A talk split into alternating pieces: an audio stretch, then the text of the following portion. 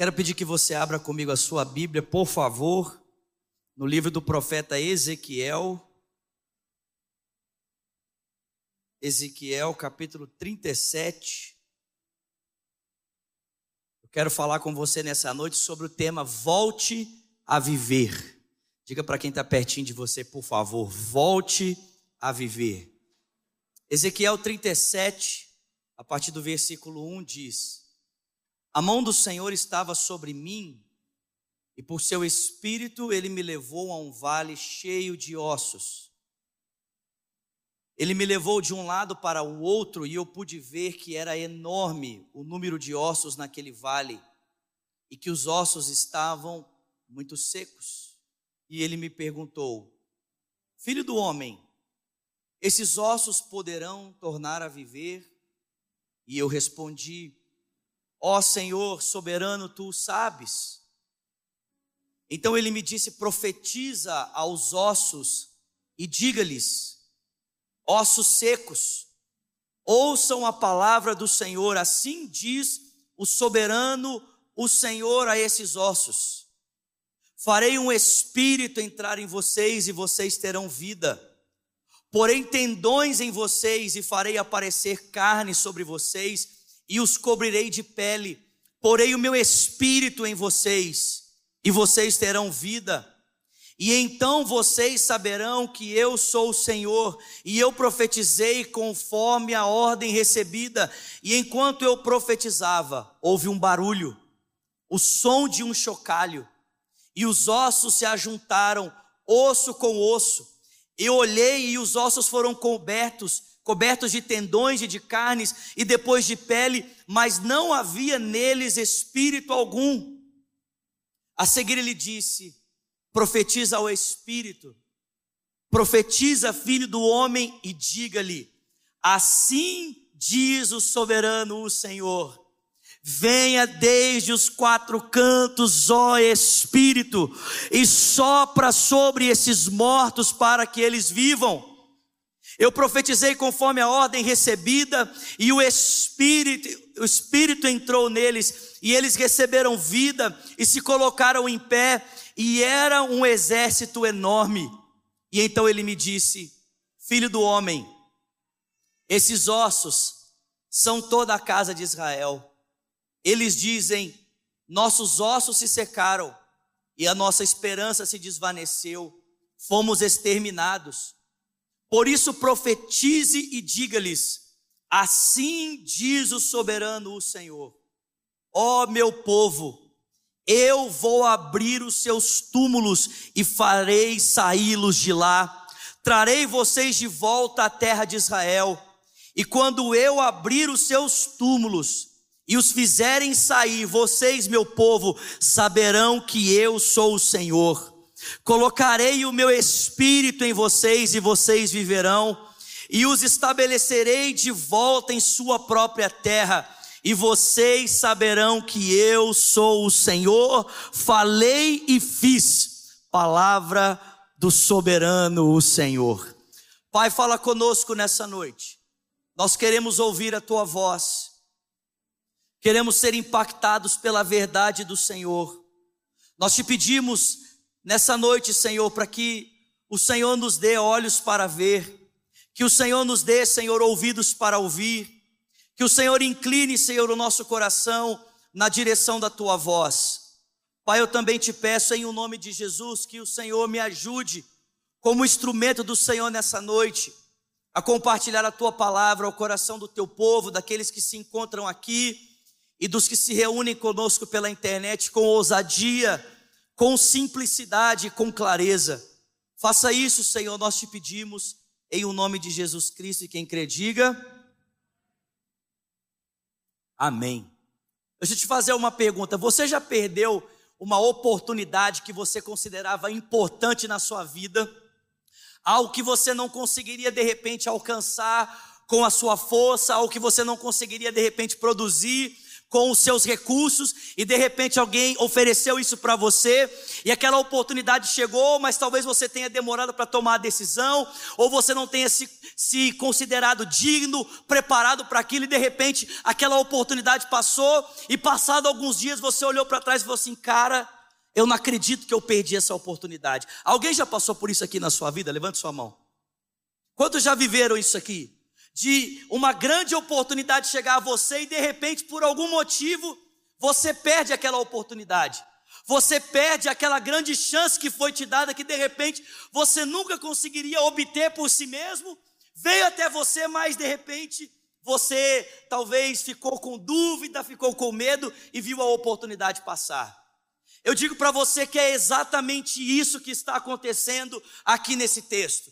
Nós precisamos lembrar que quando Deus levantou a nação de Israel, irmãos, Israel não tinha condição nenhuma de viver aquilo que Deus havia preparado para ela. Aliás, quando Deus levantou Israel, a nação era apenas feita de um homem velho e uma mulher estéril. Aliás, esse homem, enquanto podia ter filhos, gerou um filho com uma escrava chamada Agar, o nome dele Ismael, mas quando ele não tinha mais forças e a sua mulher era estéril, o texto bíblico diz que o Senhor então visitou Abraão e Sara e deu a eles um filho chamado Isaque.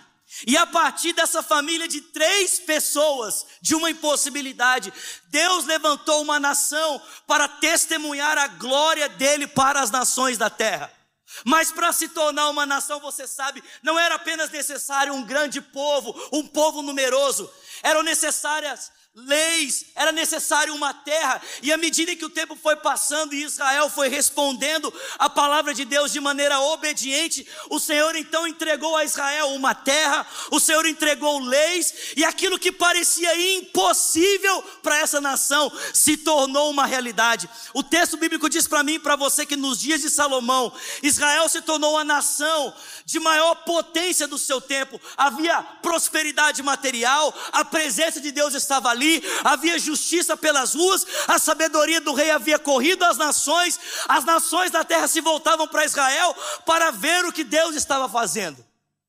Uma oportunidade que jamais Israel poderia ter experimentado se dependesse da sua força ou capacidade. Deus chamou Israel para viver os seus sonhos. Deus chamou Israel para viver os seus planos.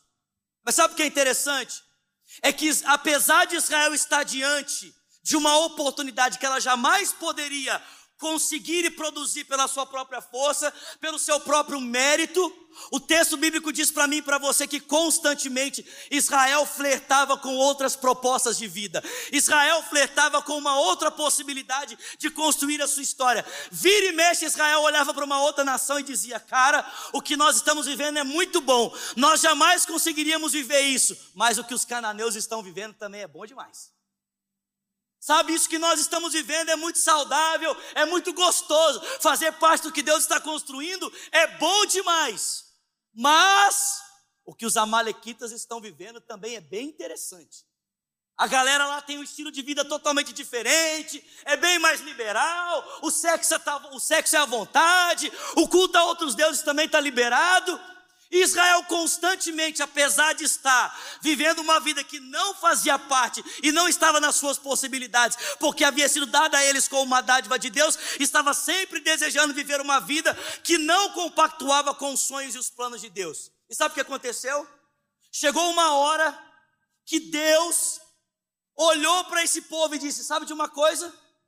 É a vida dos Amalequitas que vocês querem, é a vida do, dos cananeus que vocês querem? É a vida dos babilônios que vocês querem? Então, podem ir para lá. E Deus permitiu que a Babilônia viesse, invadisse Israel, invadisse Jerusalém e levasse uma parte do povo para o cativeiro na Babilônia. E sabe o que é interessante? É que agora que eles estão vivendo aquela vida que eles desejaram, não a vida que foi oferecida para eles gratuitamente da parte de Deus, mas agora que eles estão vivendo aquele famoso sonho que eles tanto desejaram de se tornar parecida com as outras nações, Israel olha para si e se sente morta. Israel olha para si e se sente vazia. É verdade que algumas pessoas estavam felizes na realidade do cativeiro. Israel, a princípio, até tentou se libertar, buscou ajuda entre os egípcios, mas o texto bíblico diz que o, egípcio não tinha, o Egito não tinha força suficiente para libertar Israel do cativeiro. Então eles permaneceram ali 70 anos. E quando eles perceberam que o tempo em que eles iam ficar ali ia se estender, Deus falou para eles: cara, construam casas, façam comércios, Casem-se, deem-se em casamento, porque vocês vão ficar aqui por muito tempo. E algumas pessoas estavam bem satisfeitas com a vida, tinham conseguido fazer bons negócios, tinham conseguido construir a sua casa, até tinham arrumado uma forma de continuar cultuando a Deus, ainda que o templo estivesse destruído. Então, para algumas pessoas, a realidade até parecia muito boa, mas outros estavam bem satisfeitos iam para a sinagoga, liam a lei de Deus e diziam: Senhor, nós queremos voltar a viver os teus sonhos. Eu sei que por um momento, Deus, a gente desejou viver como as nações, mas nós estamos nos sentindo mortos, nós estamos nos sentindo vazios, nós queremos voltar e viver os planos e os sonhos do Senhor. Irmãos, é exatamente isso que o profeta Ezequiel está vendo. Aparentemente, a visão natural à sua frente tudo parecia muito bem, tudo parecia normal, mas de repente Deus rasgou os olhos do profeta, Deus abriu os olhos dele. Quando Israel foi vista pelo profeta na ótica de Deus, ainda que houvessem casas, ainda que houvesse conforto, ainda que houvesse comércio, ainda que houvesse casamento, a realidade espiritual da nação aos olhos do profeta era: esse povo está morto. Irmãos, não é muitas vezes assim que acontece na minha vida e na sua. Porque a vida que nós estamos vivendo não foi conquistada pela força do nosso braço.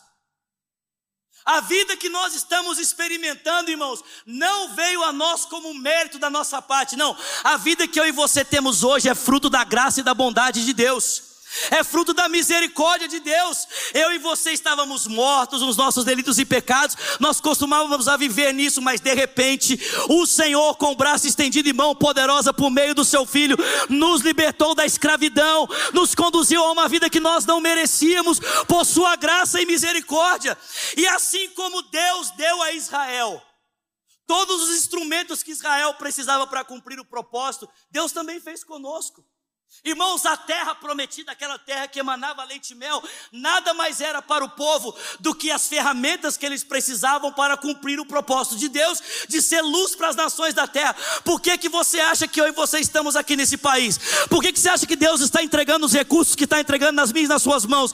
Irmãos, há uma razão para isso. Tudo que Deus tem nos dado é com o objetivo de sermos um testemunho dele para as nações da terra. Essa é a vida para a qual ele nos chamou. Alguém pode dar glória a Deus por isso? Essa é a vida. Essa é a vida. Não é mérito nosso. Não tem a ver com o que fazemos. Não tem a ver com a nossa força. Mas com a graça e a misericórdia de Deus, os recursos, as possibilidades, o, fato da terra ser próspera, irmãos. Tudo isso aponta para o sonho do Pai, tudo isso aponta para o coração do Pai, assim como Deus havia entregado um jardim para Adão, rico em provisão, para que por meio dele Adão fosse o espelho de Deus para as nações da terra. Pense, meu irmão, olhe para a terra à sua volta. O que, é que você acha que Deus te trouxe para fazer aqui nesse lugar? A razão de eu e você estarmos aqui é muito simples. Deus quer sinalizar a partir desse lugar para as nações que aqui existe um povo fiel que o ama e quer viver para a honra e para a glória do seu nome nome. Mas, assim como Israel, às vezes, a gente olha para a vida que a gente tem, que a gente não merecia, que nos foi dada de forma gratuita, e considera ela boa. Mas a gente fala assim, cara, mas a vida dos babilônios é melhor. A vida dos cananeus é muito melhor. Não é, olha, essa vida de graça que Deus me deu, é, é, ela é muito boa. Mas, cara, a vida dos outros povos, cara, a vida dos outros jovens, a vida dos jovens que vivem fora, cara, a vida deles é muito melhor do que a minha. Eles têm liberdade para fazer tudo o que eles querem. A vida dos casais aí fora é muito melhor. O casamento da igreja é um casamento muito chato, pastor. Nós precisamos de, de, de novos modelos para pensar a família no contexto da igreja. Precisamos de mais liberdade. Não, ser, ser um adolescente, ser uma criança, no contexto da igreja é muito chato. Tem que ir para o culto, escola bíblica, aprender a palavra. O negócio é ser uma criança no contexto do mundo, poder fazer o que quiser, jogar quantas horas quiser, divertir, usar a internet da maneira como eu quero. Irmãos, muitas vezes nós estamos numa vida que não merecemos, mas desejando viver a vida que Deus não nos deu. E sabe o que acontece? Chega uma hora que Deus, né, vou usar uma expressão aqui que não, não, não, não faz jus a quem Ele é, mas chega uma hora que Deus, cansado da nossa insistência e dos nossos pedidos, sabe o que Deus faz? É isso que você quer? Então vai. É isso que você está pedindo? Então vai. Irmãos, tem gente aqui que acha que a melhor coisa que Deus pode fazer para você é entregar a você os desejos do seu coração. Eu digo para você, a pior coisa que Deus pode fazer para um homem é entregar o homem aos desejos do seu coração de tudo que se deve guardar, irmão. Nós precisamos guardar o nosso coração, sabe por quê? Porque ele é enganoso, ele é corrupto. Há muitos desejos e pensamentos nesse coração que querem nos levar para longe de Deus. Mas muitas vezes Deus fala assim: é isso que você quer? Então vai. E aí a gente até começa, né? A princípio meio empolgado, meio feliz, é divertido, é novo, mas depois que o novo se torna comum, sabe como você se sente? Você se sente morto, você se sente vazio, sabe por quê? Porque a razão pela qual você foi criado não é para ser como os babilônios, não é para ser como os cananeus, a razão pela qual você foi criado e você veio a existir é para cumprir um propósito de ser um testemunho de Deus para as nações da terra. A minha oração nessa noite é para que Deus abra os nossos olhos, para que Deus tire as escamas dos nossos olhos, irmãos, e a gente tenha uma visão de Deus sobre a realidade. Eu conversava com um jovem aqui, antes de nós começarmos o culto, ele estava contando de uma experiência que um amigo dele teve, e durante essa experiência, de repente, Deus visitou esse menino e abriu os olhos dele, e ele olhava para os amigos dele, e os amigos todos estavam vestidos de preto. E ele começou a ficar apavorado. Sabe por quê? Porque uma pessoa está vestida de preta, quando Deus abre os olhos, significa que esse cara está vestido de morte, está vestido de destruição. Aquela vida que antes parecia tão bonita e desejável, de repente agora, quando os olhos do coração são abertos pela ação do Espírito, é uma vida vestida de morte. Sabe o que é pior? É que essa galera falava assim: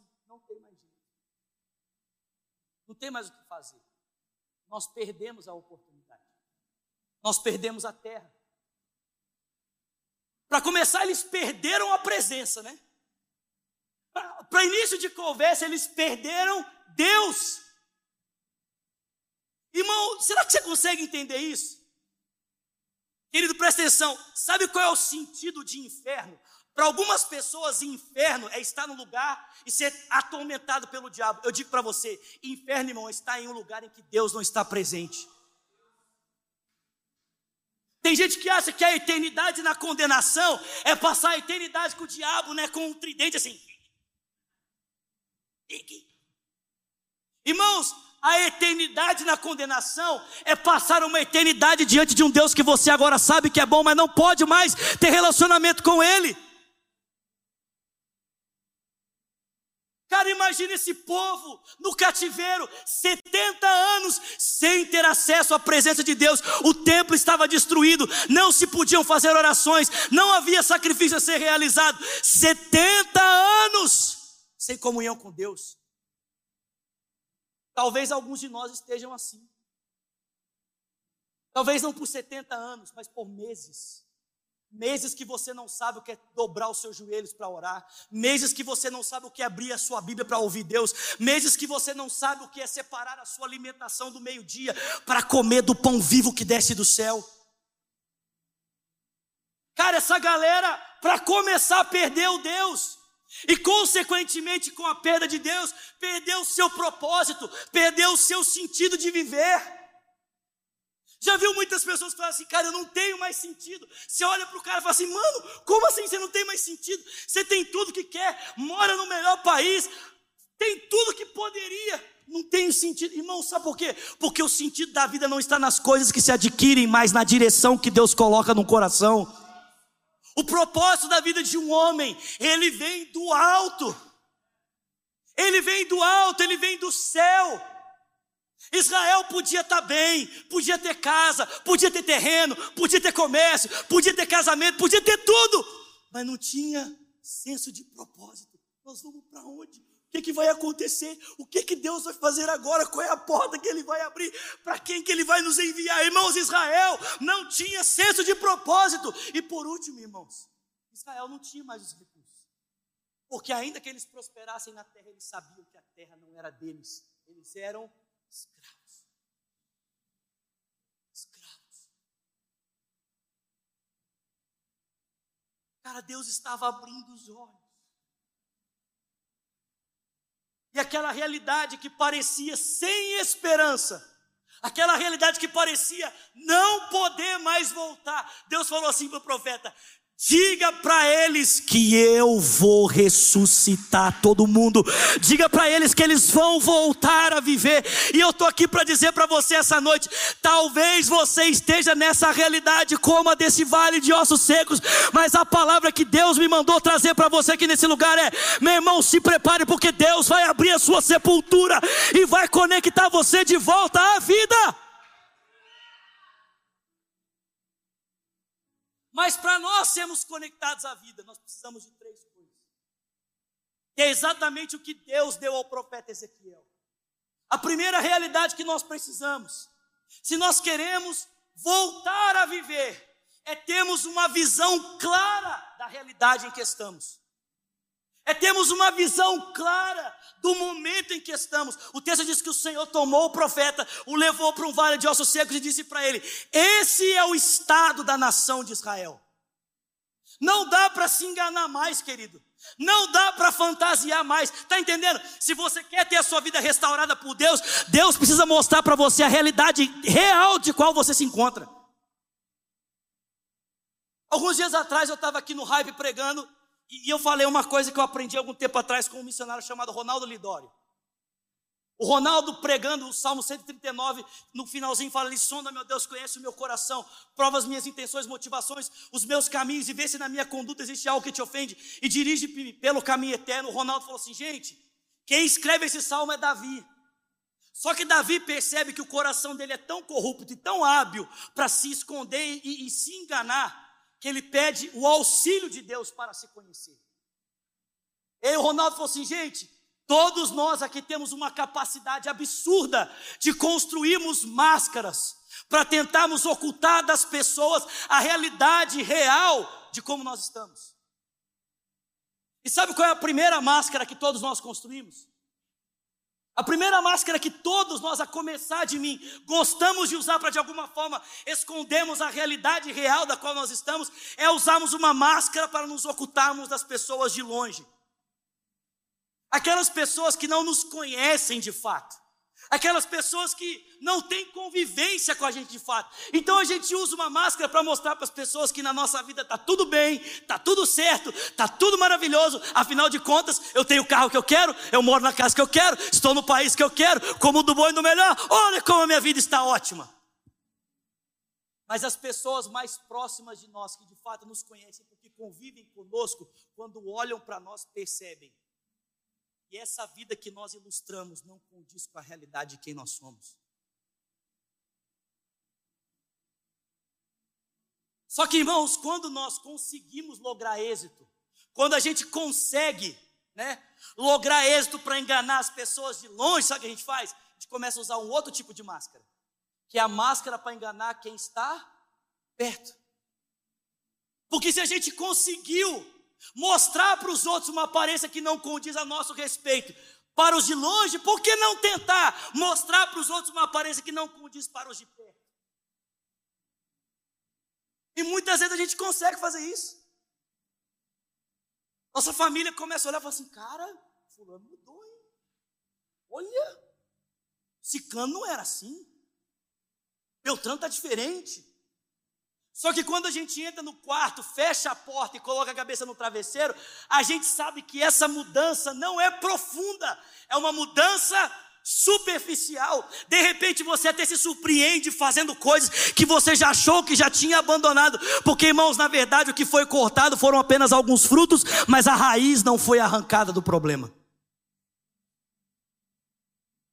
Agora, se a gente consegue construir uma máscara para enganar quem está longe e construir uma máscara para enganar quem está perto, a nossa terceira iniciativa é construir uma máscara para enganar a si mesmo. Porque depois de enganar os de longe e depois de enganar os de perto, o que, que resta, irmãos, se não viver no alto engano? E a gente vive contando uma história para a gente a respeito de uma vida que não existe, para ver se a gente é convencido e a torna real. Meus irmãos, Deus estava dizendo para o profeta, para falar à nação: se esse povo quer mudar de vida, eles precisam de uma visão real da vida deles. Eu estava fazendo um curso esses dias, só mais um ponto aqui para ilustrar o que eu estou falando. Estava fazendo um curso esses dias, e durante o curso, o professor falou a respeito do mito da caverna de Platão. Vocês conhecem, né? Platão entendia que uma forma de explicar a dinâmica do, da libertação por meio do conhecimento podia ser ilustrada através de uma caverna. O cara estava ali, preso com outras pessoas, dentro de uma caverna, a luz entrava, ele só via sombras e achava que a realidade real eram as sombras ilustradas no fundo da caverna. Até que um dia, aquelas cadeias se quebram e ele sai da caverna, e, e a primeira instância, ele fica cego, porque não estava acostumado com a luz, mas depois os olhos vão se acostumando e ele começa a perceber que a realidade real não condiz com as sombras projetadas no fundo da caverna. E aí ele volta para falar para os amigos: gente, isso que vocês pensam que é real não é real, é uma mentira, é uma sombra. Mas você acha que os amigos gostam de ouvir a verdade? Não. O que, que os amigos fazem? Matam ele.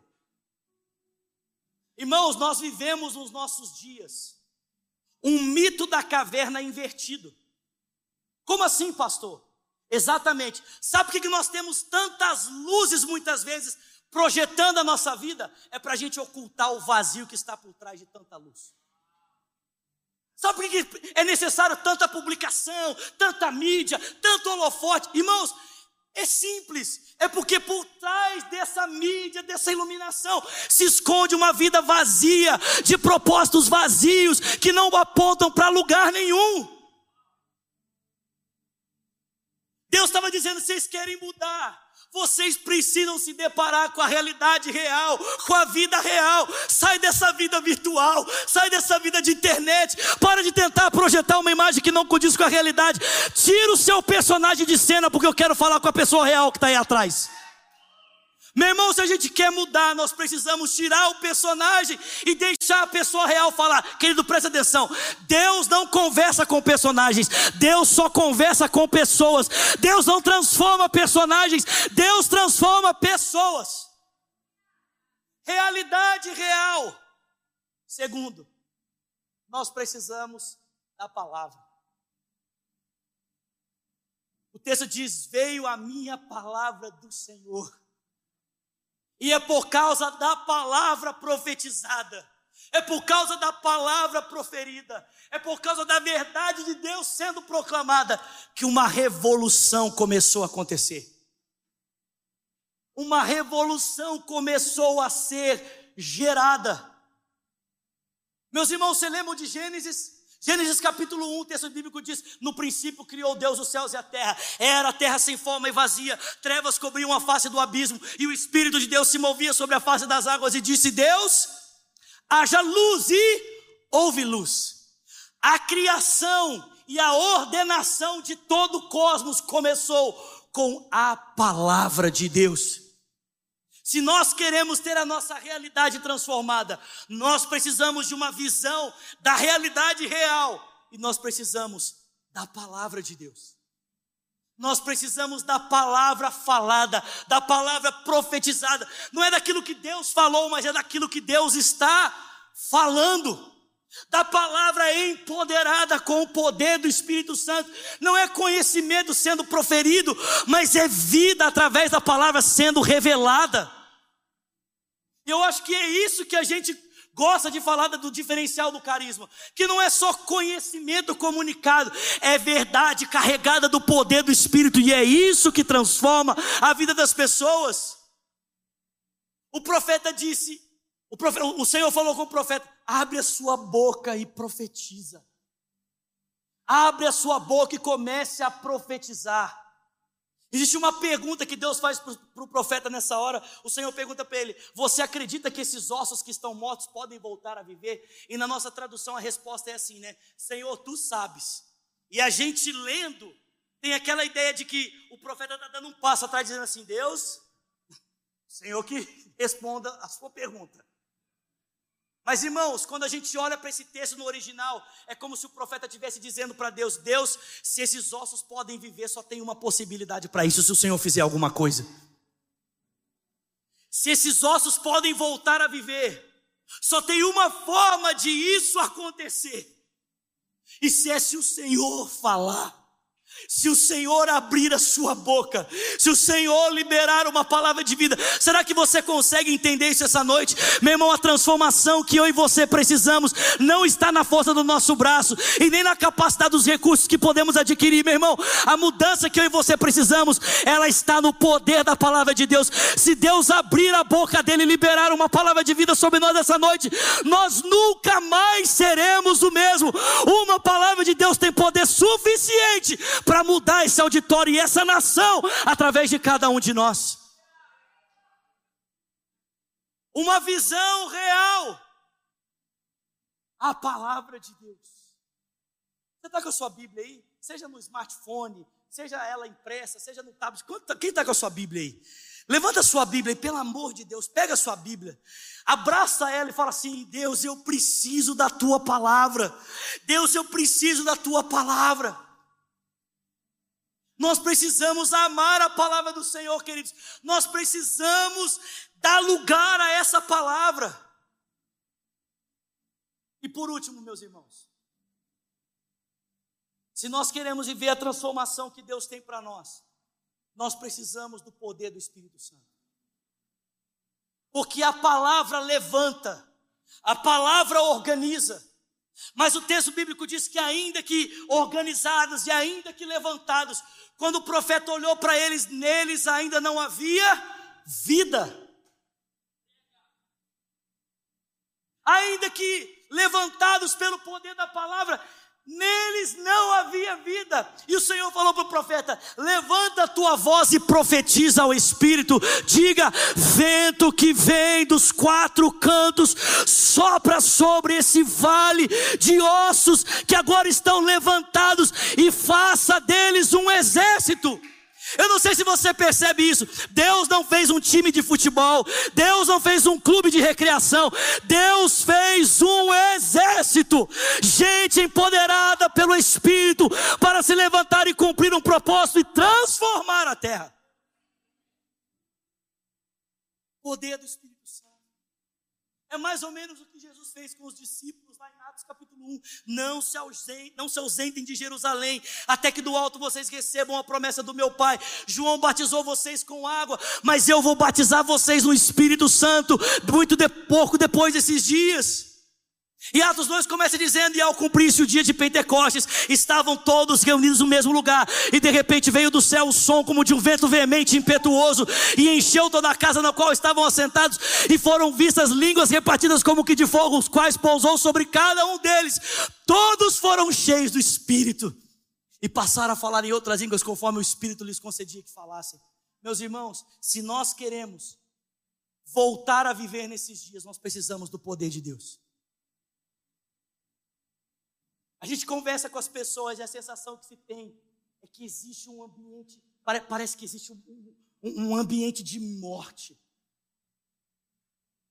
Parece que existe uma expectativa de que a qualquer momento pode acontecer alguma coisa.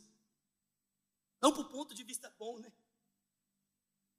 As pessoas todas com medo, todas preocupadas.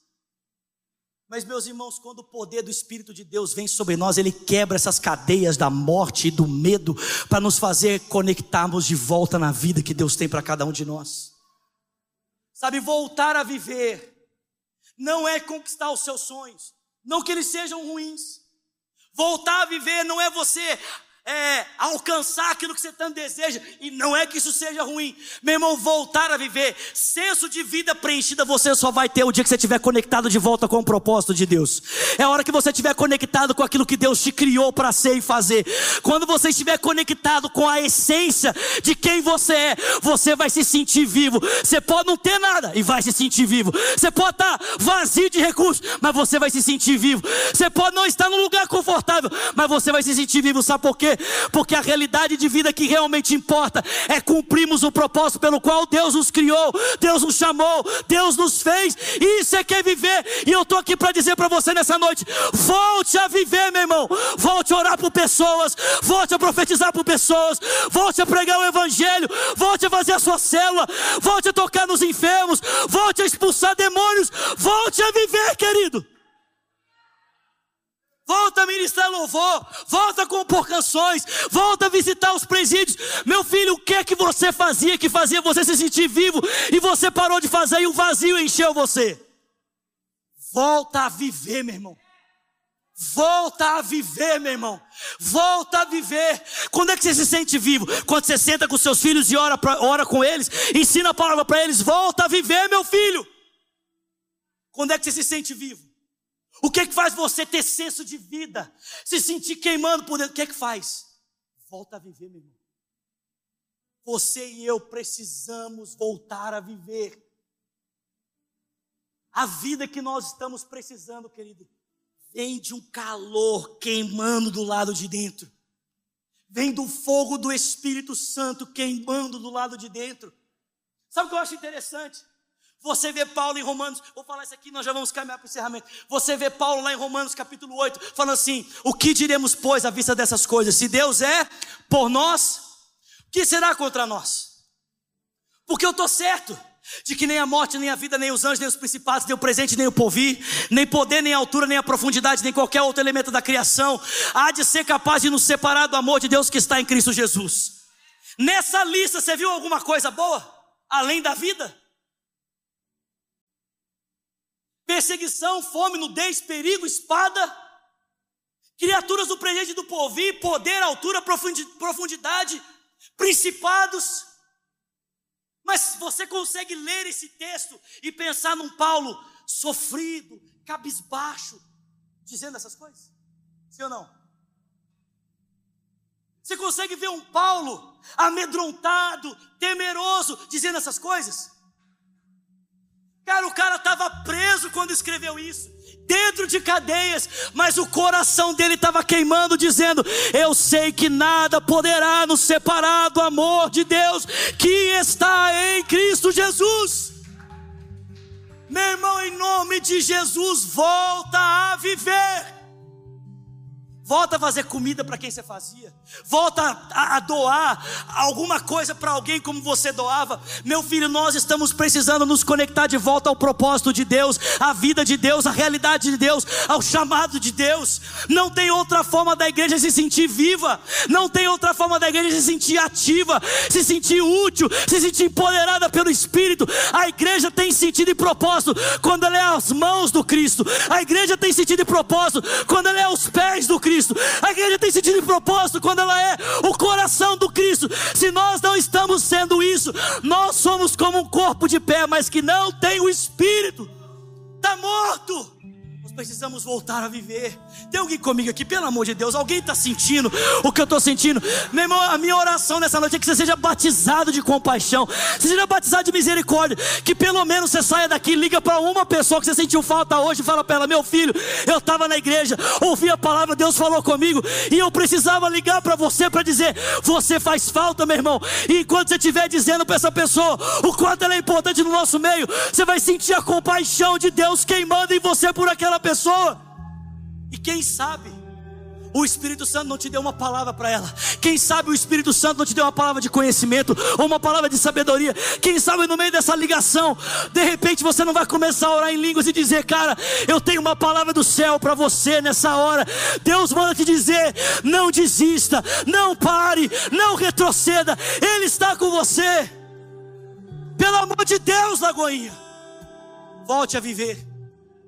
Volte a viver. volta a servir, volta a se voluntariar, volta para o GC, volta a viver, meu irmão.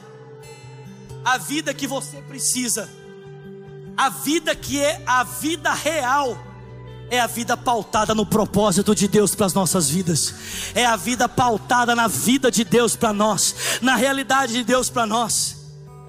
Você pode ficar de pé no seu lugar, por favor.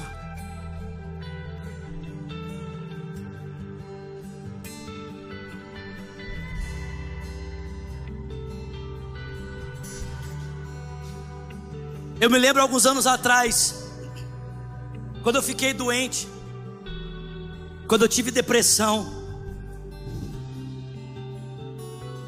dentre tantas coisas que me levaram a esse colapso emocional, a essa crise emocional, uma delas era exatamente essa. Eu olhava para a minha vida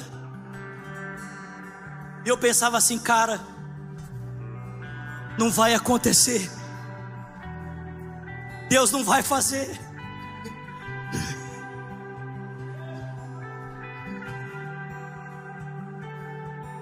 Eu pensava, acabou. Está perdido.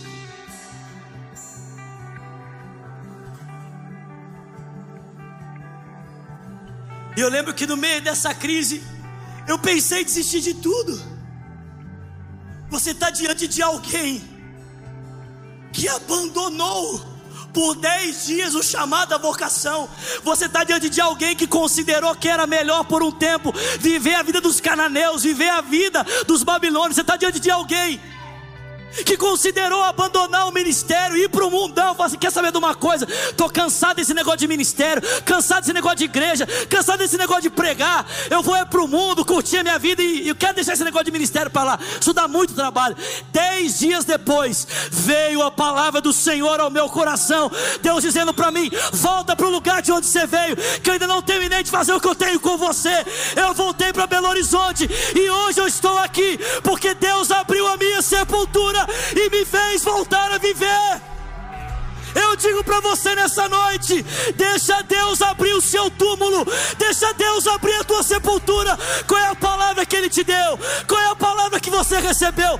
Em nome de Jesus, meu irmão, volta a viver, volta a viver. Onde estão os profetas de Deus? Onde estão os evangelistas, os pastores, os apóstolos? Cadê esse povo que diz: Deus, o Senhor tem um propósito para a minha vida? Feche os seus olhos, levanta suas mãos, pelo amor de Deus, gente. Ei, Espírito Santo!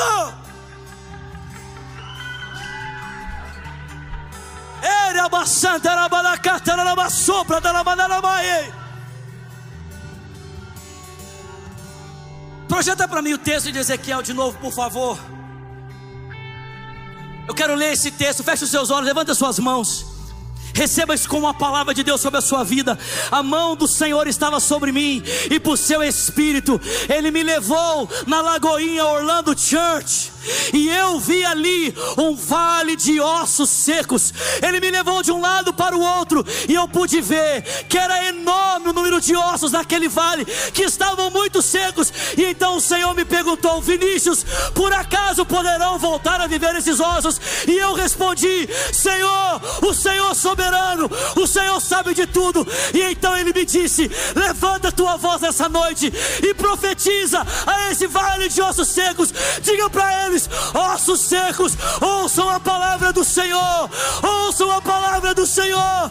Assim diz o Senhor soberano: colocarei tendões em vocês, vou fazer aparecer carne, vou cobrir vocês de pele, vou colocar o meu espírito e vocês terão vida, e vocês saberão que eu sou o Senhor. Pode seguir, pode seguir, verso 7. Eu profetizei e conforme a ordem recebida, receba em nome de Jesus. Enquanto eu profetizava, houve um grande barulho. Faz um grande barulho aí, pelo amor de Deus. Faz um grande barulho aí, faz um grande barulho aí. Faz um barulho aí, pelo amor de Deus. Houve um grande barulho. Segura, segura. O som como de uma bateria tocando Houve o grande barulho, o som como de uma guitarra tocando. Houve o grande barulho, o som como de um violão tocando. Houve o grande barulho, o som como de um teclado tocando. Houve o grande barulho. É. Talvez você fale assim, cara, que esse pastor grita tanto pregando? Deixa eu dizer uma coisa para você. Eu aprendi isso aqui com um evangelista alemão chamado Hayar Bonk. Bonk falou assim: o mundo está aí fora, perecendo, morrendo, e você quer que eu pregue o evangelho miando como um gatinho? As pessoas estão se perdendo, famílias se destruindo, filhos drogados, e você quer que eu venha aqui em cima pregar o evangelho miando como um gatinho? Não, meu filho, eu preciso rugir como um leão.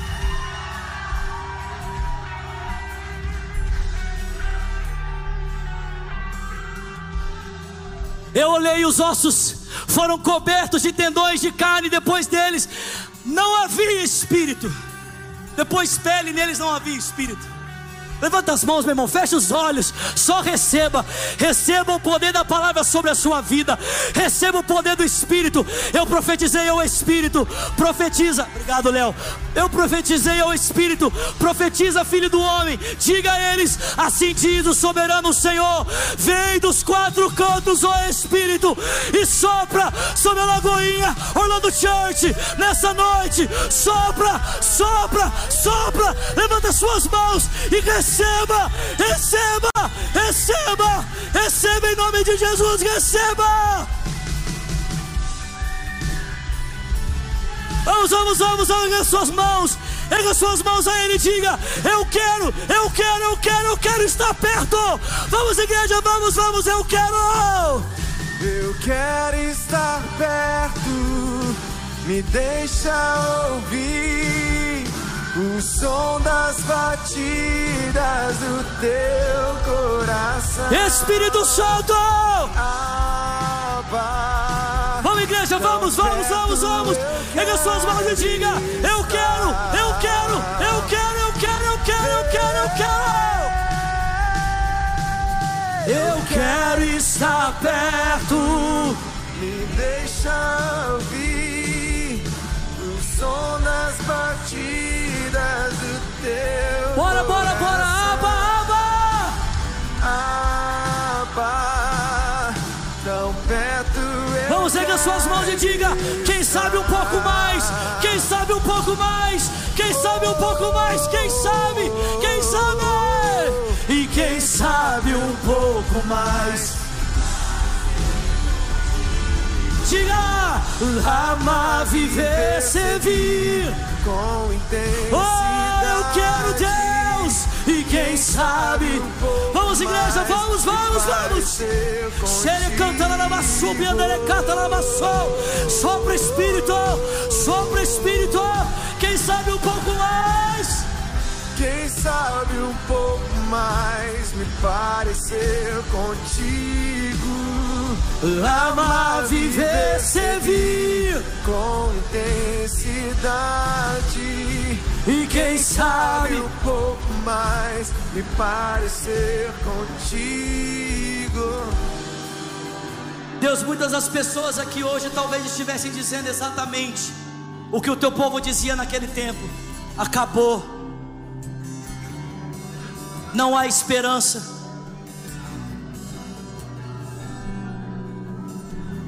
Talvez estejam alguns aqui essa noite, e daqueles que nos assistem, que até estão tentando, de repente, esconder o seu vazio, por meio das conquistas materiais que tiveram. Mas essa noite o Senhor nos permitiu ter uma visão real, e a tua palavra veio organizando, e criando a tua vida em nós. E eu sei que o teu Espírito sopra nessa noite. Teu Espírito sopra sobre Lagoinha Orlando Church. Teu Espírito sopra sobre aqueles que nos acompanham pela internet. E o Senhor está levantando um exército nessa hora de homens e mulheres que sabem a sua missão, homens e mulheres que sabem o seu propósito, homens e mulheres que receberam as armas certas para lutar as guerras do Senhor. E com esse exército, Senhor, enche a terra com a tua glória, enche as nossas casas de novo com a tua glória. Enche as nossas famílias de novo com a tua glória, Senhor. Deus, enche o diaconado com a tua glória, enche os voluntários com a tua glória, enche o ministério de louvor com a tua glória, a intercessão com a tua glória, a mídia com a tua glória, enche, Senhor, o rocket com a tua glória, o hype com a tua glória, o ministério de homens com a tua de mulheres com a tua glória, as famílias com a tua glória, os super kids com a tua glória, Deus, cada departamento dessa igreja e daqueles que nos assistem, traz a tua glória no GCs, traz a tua glória no GCs, no administrativo. Vem, vem, vem, vem, vem, vem, vem. Pega as suas mãos e diga: Eu quero, eu quero, eu quero. Eu quero estar perto. Me deixa ouvir. Enche o carisma com a tua glória, Deus. Enche o carisma, Senhor. Enche o Iker com a tua glória. Enche, Senhor. Enche as missões da nossa igreja com a tua glória. A internet. Enche, enche, enche, enche, enche. E eu quero estar perto. Me deixa ouvir o som das batidas do teu coração. Espírito Santo. Abba, tão perto eu quero. Com seus olhos fechados, coloque as suas mãos sobre o seu coração, por favor.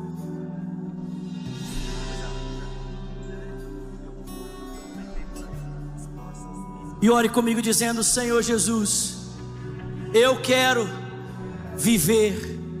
Diga, Jesus, eu quero tua vida em mim.